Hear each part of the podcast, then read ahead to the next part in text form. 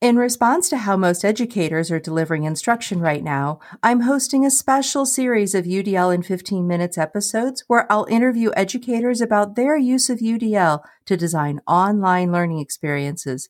If you want to share your experiences, contact me via my website, theudlapproach.com.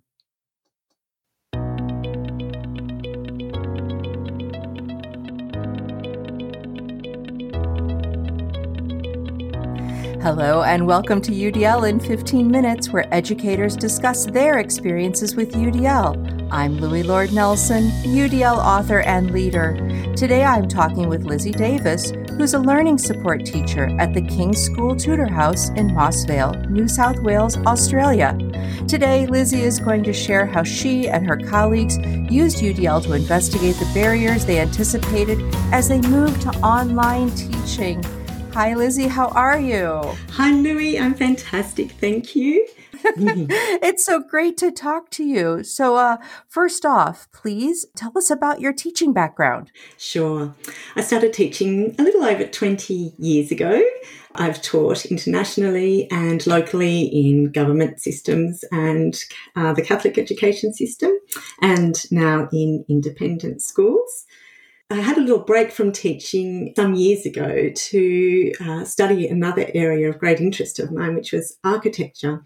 And that's relevant to my UDL journey because it was during this course that I learnt about universal design and how designing for equity makes the built environment accessible for all people. So years later, just a few years ago, when I came across UDL Universal Design for Learning, it made perfect sense what the goal and the value of what it stands for in terms of equity was all about. So very much have embraced that in my teaching. I think that's such a great story because the CAST history, of course, is that they themselves, David Rose and Anne Meyer and that whole group, when they were looking to identify and name what they were doing, and then they found out about Ron Mace and his work with Universal Design, yes. they were like, you know, this, this is it. And then that's what led them to name it universal design for learning. And I just think it's so cool that that was your experience yes, out in the field. very much so. a strong synchronicity there.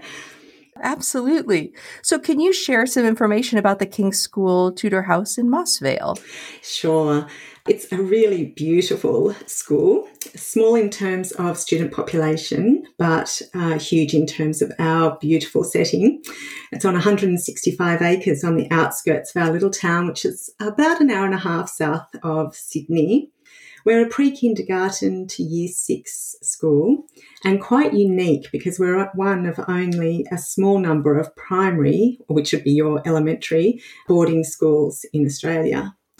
So the school has a really strong focus on a well-rounded education. So in addition to the academic pursuits, we've got lots of specialist lessons like woodwork, outdoor education, art, music, a paddock to plate program, STEAM programs, etc. And we're an international baccalaureate candidate school for the primary years program as well.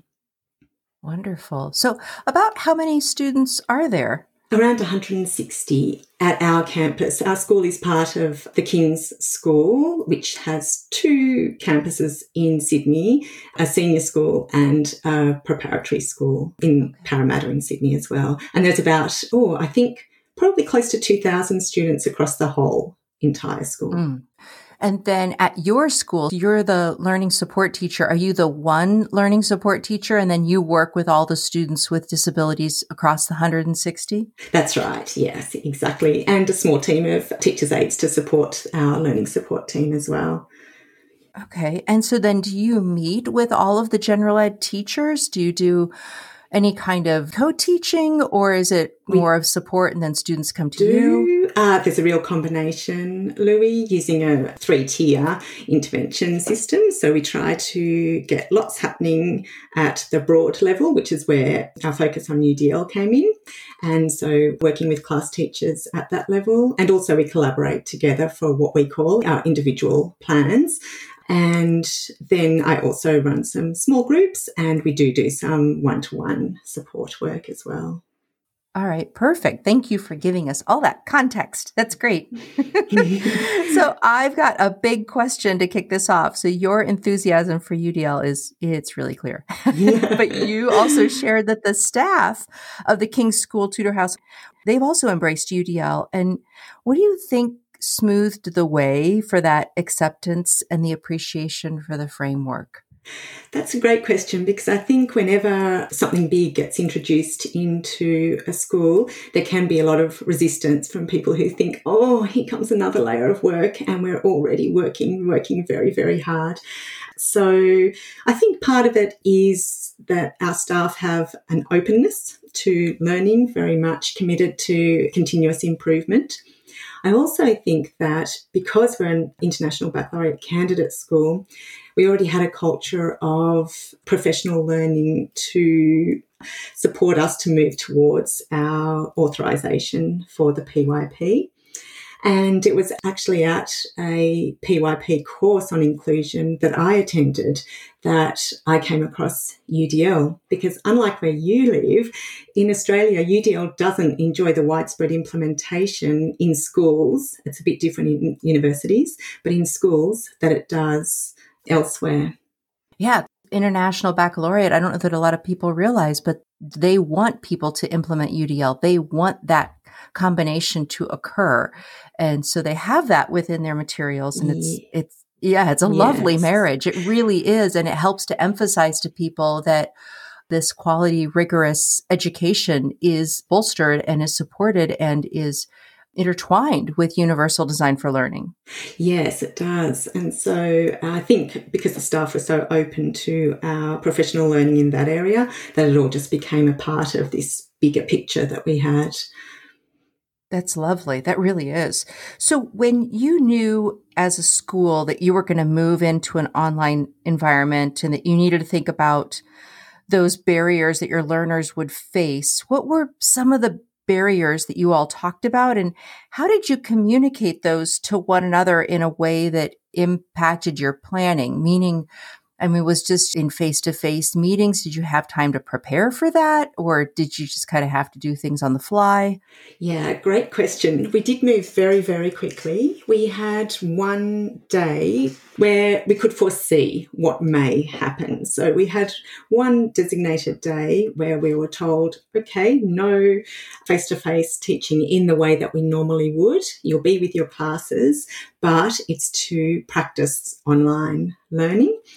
And really, it was a day about sorting out login issues and very, very basic things. There was no great actual learning that day in terms of our knowledge and skills, but a huge learning curve in terms of getting ourselves ready for online learning.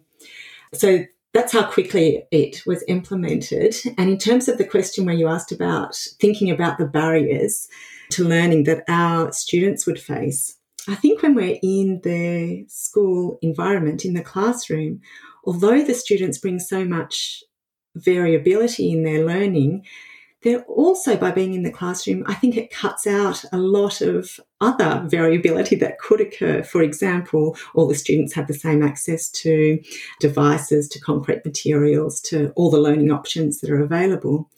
Whereas, as soon as we realised that we were moving to online learning, there were a whole lot of barriers that being out of the school grounds raised, especially when considering that in the boarding school, we have students who live rurally, so reliable internet is a factor. We have students who come from international backgrounds, and so either they were heading home to be back in their home country or staying with guardians locally. And so that kind of raised concerns about, you know, those areas of engagement in the UDL framework. How do we optimize relevance and authenticity for them? How do we maintain a sense of collaboration and community?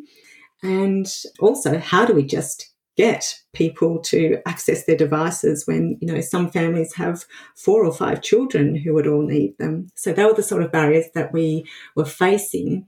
And I think by having a UDL mindset, we were able to think, okay, what are some of these barriers and how can we prepare and plan for those? Nice. Can you give us some examples of how you did prepare, plan for, and then now that you're into it, how are you supporting those learners in that way? Mm, definitely considering the engagement part, there's been a really strong focus on communication and that sense of community. So we've found a balance, or are still working on getting that balance between having people having to log in at a certain time, which might, you know, be affected by time zones or by internet access, but where people can see each other face to face, you know, via Zoom or Google Hangouts and things like that. So they can see their teachers and see that, that smile and see the passion and interest for the students that the teachers have, and so the students can see each other and have some time for that socialisation as well. So that is one way.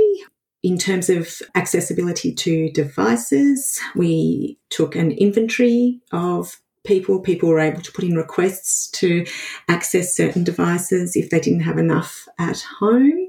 So that was one way we managed that. We have had to adjust some of our learning. I think at, at the start we felt that we could replicate a school day at home. And of course, it's so much of a different situation online.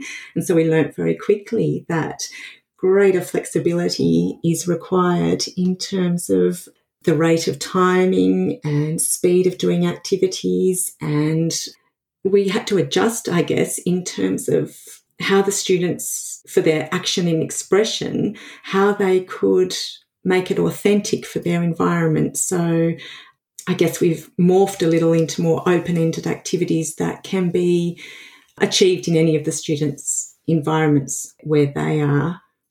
Nice. I love the conversation about the authenticity and helping the students find that in the environment where they are one of our children is in Hong Kong in a high-rise apartment. Others are out in, you know, outback Australia on, on vast expanses of land. So for, for them to be able to share, you know, their experiences of this time as well, I think has been really important for all aspects, you know, in terms of the UDL framework in thinking how we can engage those students and how they can act and express their learning. Yeah. So, right here at the end, could you talk about how UDL is influencing the steps that your staff are taking to move back into the face to face environment? Because it sounds like you all are going to move there a little earlier in the calendar than we are here in, at least where I am in the US. Yes, I definitely think so. Our government is keen for schools to be open and functioning very quickly. So we're in the planning stages of implementing that incrementally over the next few weeks. Um, so it's actually the start of our term right now. So we had professional learning meetings today to kick off the term, and the conversation was very much around understanding that these um, students have had very diverse experiences and it's been a very challenging time as it has for students everywhere. And so, very much the focus for our initial first half of the term really is looking at that engagement aspect and really, really focusing in on re-establishing ourselves as a community, welcoming students back, in the framework, looking at sustaining an effort and persistence. So, really looking at that collaboration and community aspects before we move on to any major learning.